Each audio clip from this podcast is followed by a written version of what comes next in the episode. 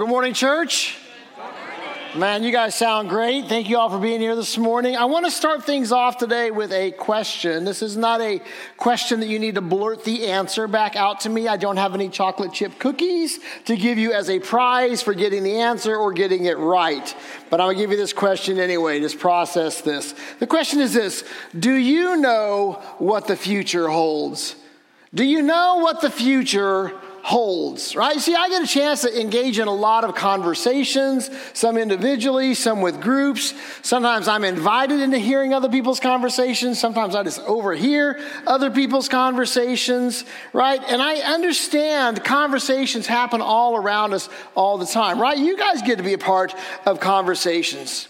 In fact, one of the things that happens here on Sunday mornings at Fork is there's lots of conversations that go on. Quality conversations might be one of your highlights of being here at Fort Christian on a Sunday morning. In fact, being here at Fort Christian on a Sunday morning just might be the highlight of your week. I know for me, it is one of my highlights of my week, and rightly so. I mean, think about it. We get to come together, we get to hear the band sing some songs, hear the teaching from God's Word, be challenged about how we should live and how we should love, right? We get to hang out with family and friends. We, we get to have these conversations. We drink coffee, and, you know, when there's a big event on a Saturday, we get coffee cake on Sunday, so that's always good. And, um, you know, we laugh and we catch up, and, and it's good, and the conversations flow.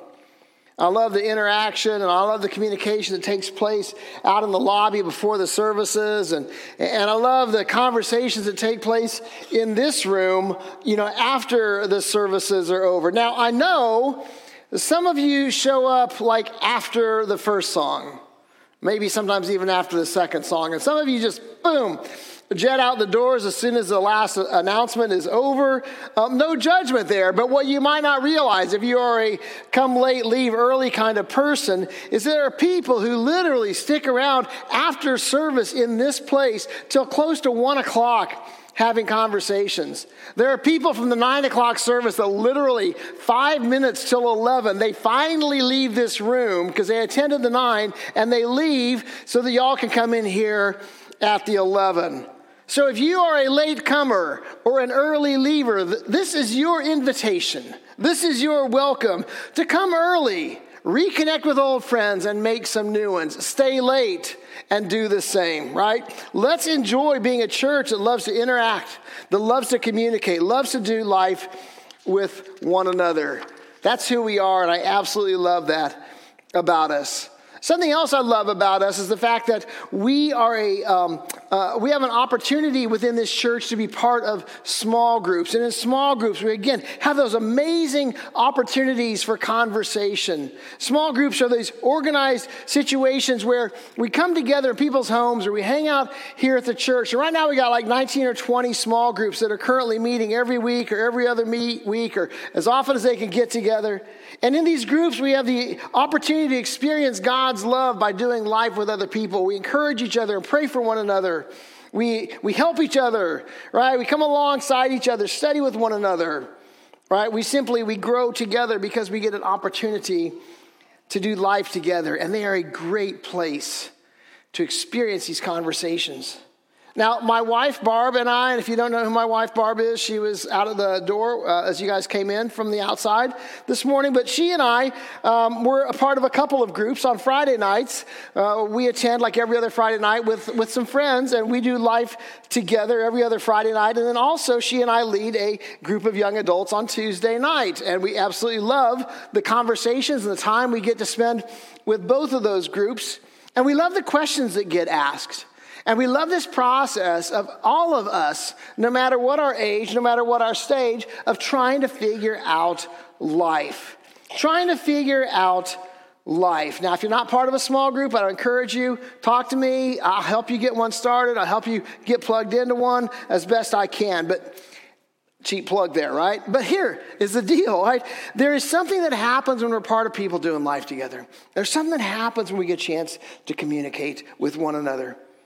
But something I've noticed as we do life together, as we talk together, whether it's here in this room or whether it's out in the lobby, you know, whether it's in somebody's home or whether it's a sunshine grill, whether it's a conversation in a work setting or a recreational setting or a family setting, is that no matter the age or stage a person is in their life, no matter whether they're a follower of Jesus or they're not yet a follower of Jesus, it seems that we are a people whose futures seem wrought with uncertainty. We are so uncertain about the future. We don't know what the future holds. I'm assuming and imagining that in your conversations that you've had with people that you've noticed the exact same thing as well. Uh, like I said, Barb and I lead a group of late teens to, 20 somethings, and one of the most recognized struggle that it seems that these young adults have is just trying to figure out their future, right? As a young adult, it's like, what am I going to do for my career? What major am I going to pursue in college? Am I going to switch my major again? All right, where will I live? Who will I date? Who will I marry? And when am I going to move out of mom and dad's house and get a place of my own? True, right? Maybe you're Maybe you've been there. Uh, maybe that's reality for you. Or maybe you're not quite there yet. Maybe you're not making all those big, important future decisions. Or maybe you're just getting started in the age of uncertainty. Maybe you're middle school or high school and you're trying to figure out well, what classes do I want to take? Which sports do I want to play? When do I get my first job? Or maybe you're just wrestling with the real important stuff like which clothes to wear. Who do I ask to a dance? Or should I let my hair grow out and get it cut into a mullet? I say yes to the last one. But I think about it, as we get older, we're still asking those questions. We're trying to figure out our future. How many kids should I have? How big of a house do I need? What should my retirement look like? Some of you are still struggling with your careers, even at 30 or 40 or 50 or 60. You're trying to figure out what am I going to do when I grow up? And some of you guys might be figuring out still whether you should let your hair grow out and get it cut into a mullet. Probably say no on that one. you know, I wish in today's teaching that I could answer all those questions. I wish I could answer those life questions for you, but I'm a preacher, not a prophet. Like, I don't know the future in that regard. And though I might have wisdom to offer, a lot of those decisions are between you and your kids, or you and your parents, or you and your spouse. But mostly, those questions, those answers need to come between you and your God.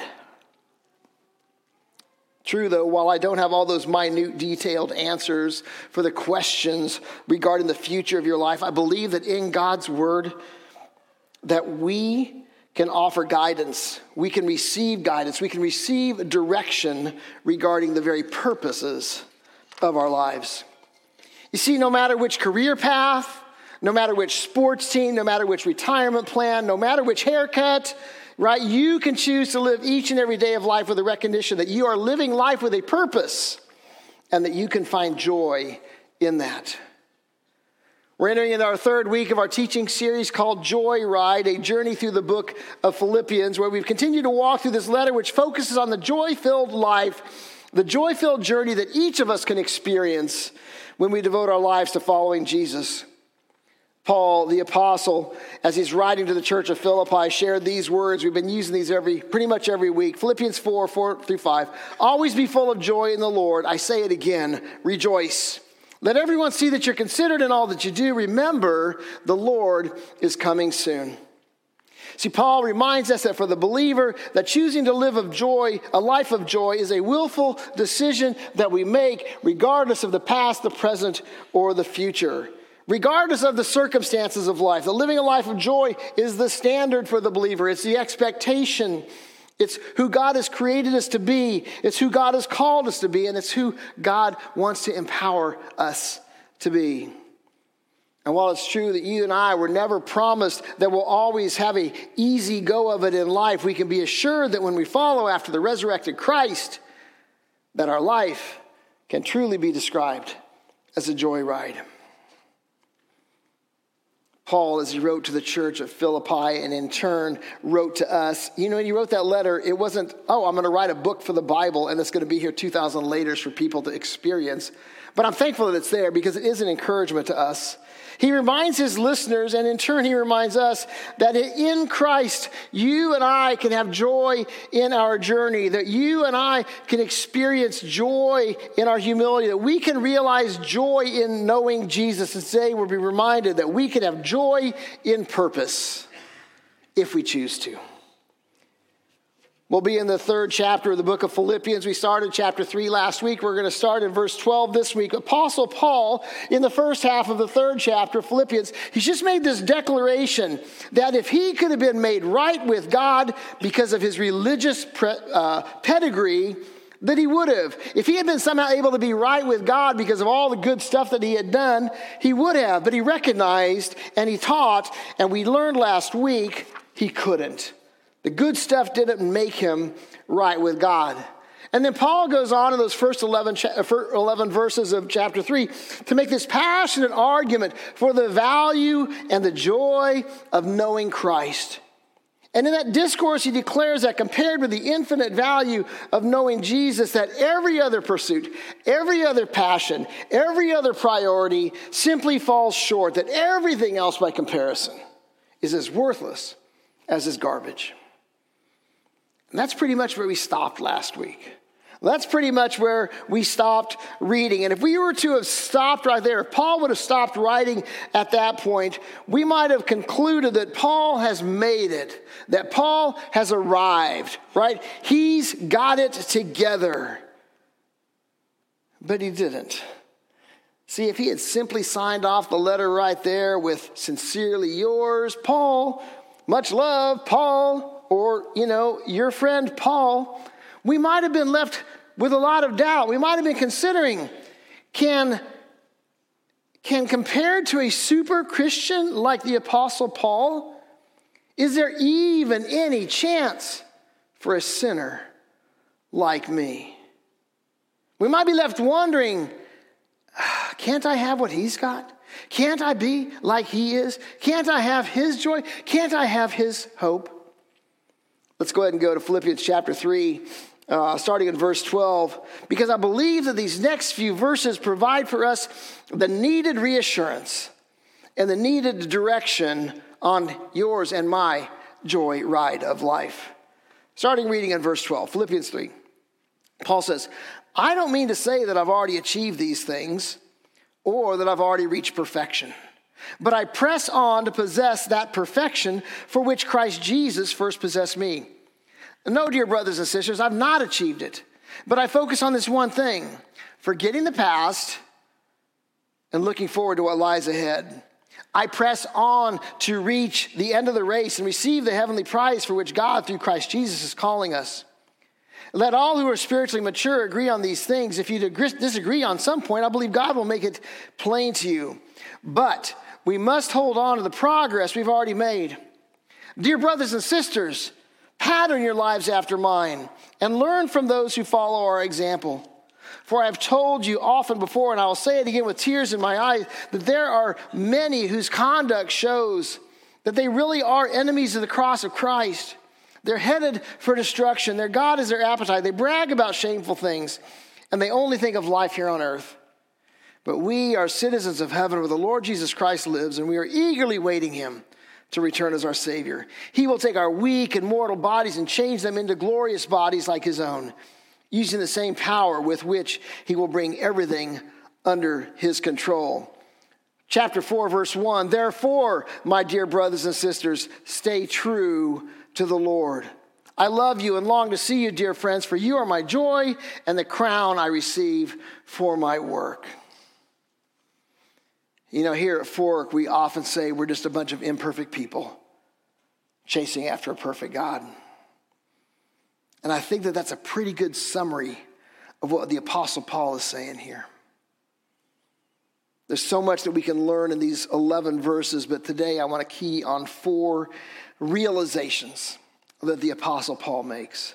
Four truths that I believe can help you and I find joy and purpose. Paul sincerely wants us to have joy in purpose.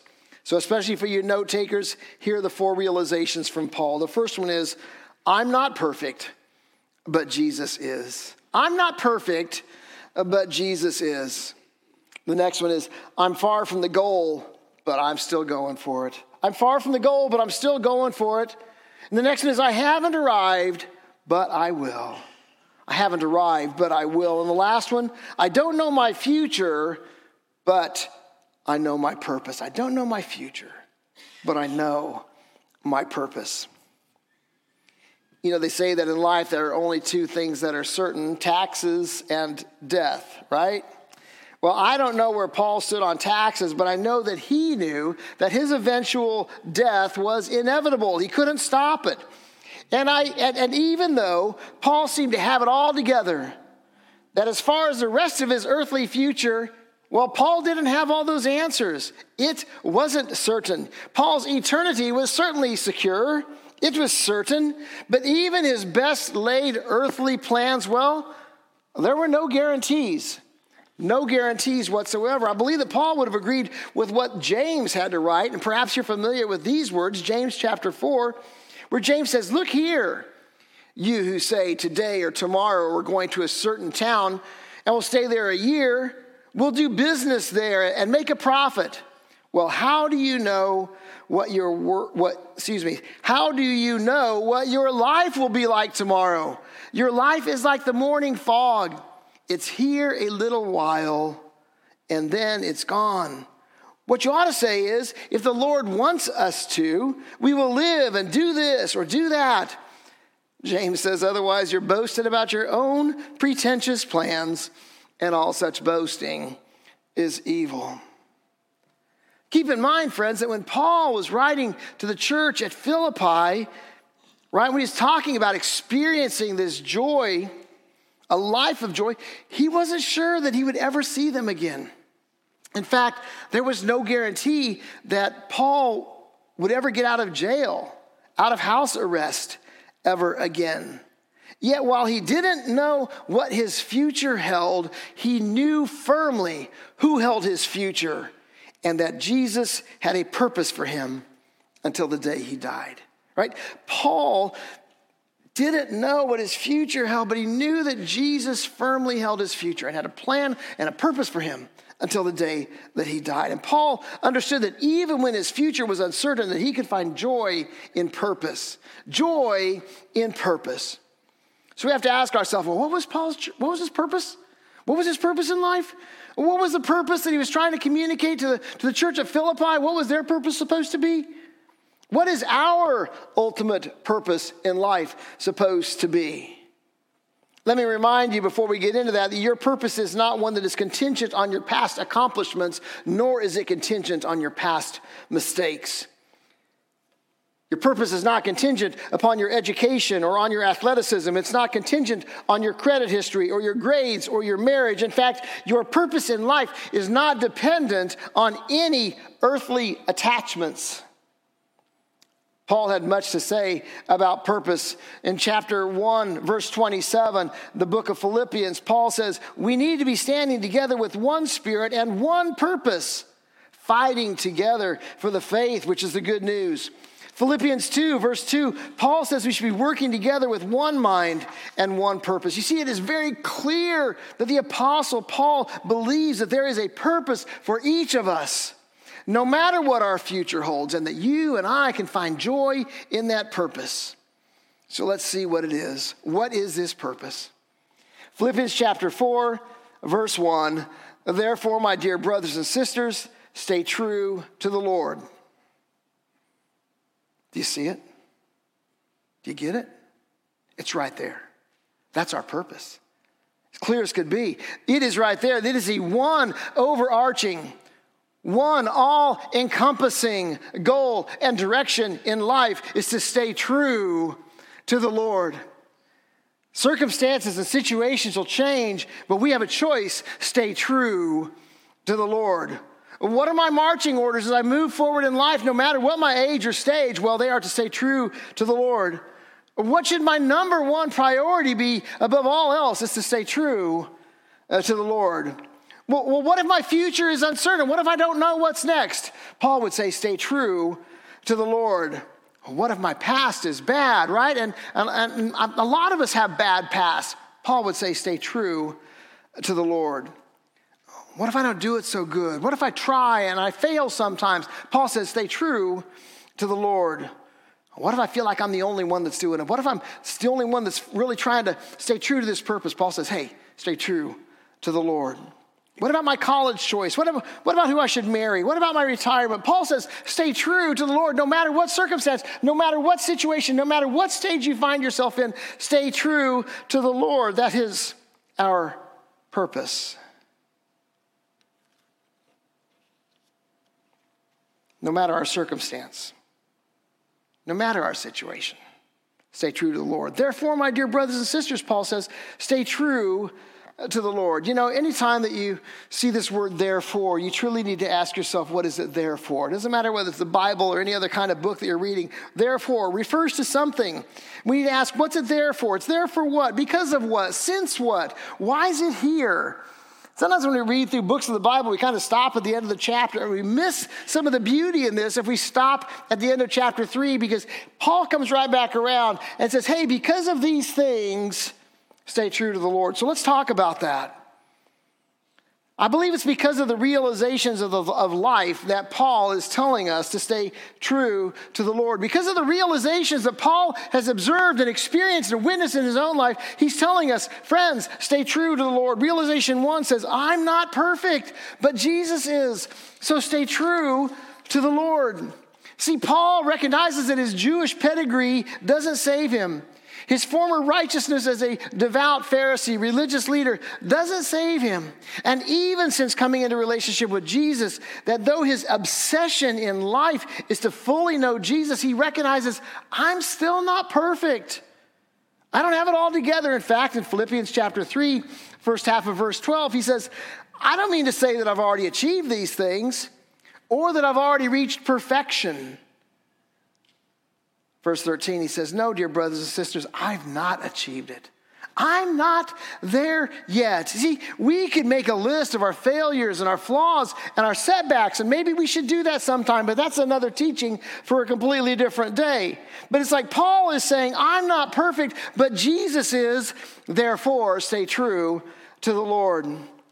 The second realization we talked about is this I am far from the goal, but I'm still going for it. Therefore, stay true to the Lord. Listen to the second half of verse 12. Paul says, But I press on to possess that perfection for which Christ Jesus first possessed me. And then the second half of verse 13, he says, But I focus on this one thing, forgetting the past, looking forward to what lies ahead. I press on to reach the end of the race and receive the heavenly prize for which God, through Christ Jesus, is calling us. Keeps pressing ahead. I'm far from the goal, but I'm still going for it.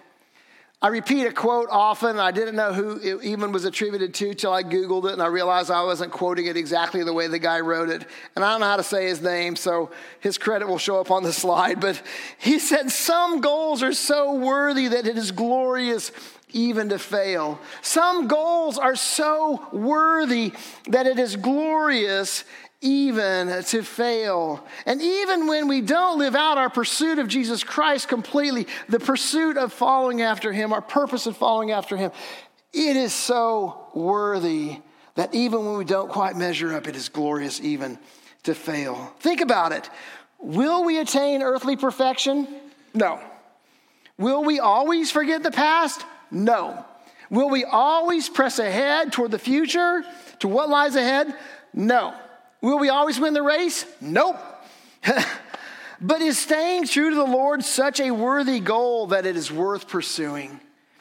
Is staying true to the Lord such a worthy goal that is worth pursuing? Yes, I say yes. And again, I say yes. It is so worth pursuing, even if we don't always do it right, even if we fail.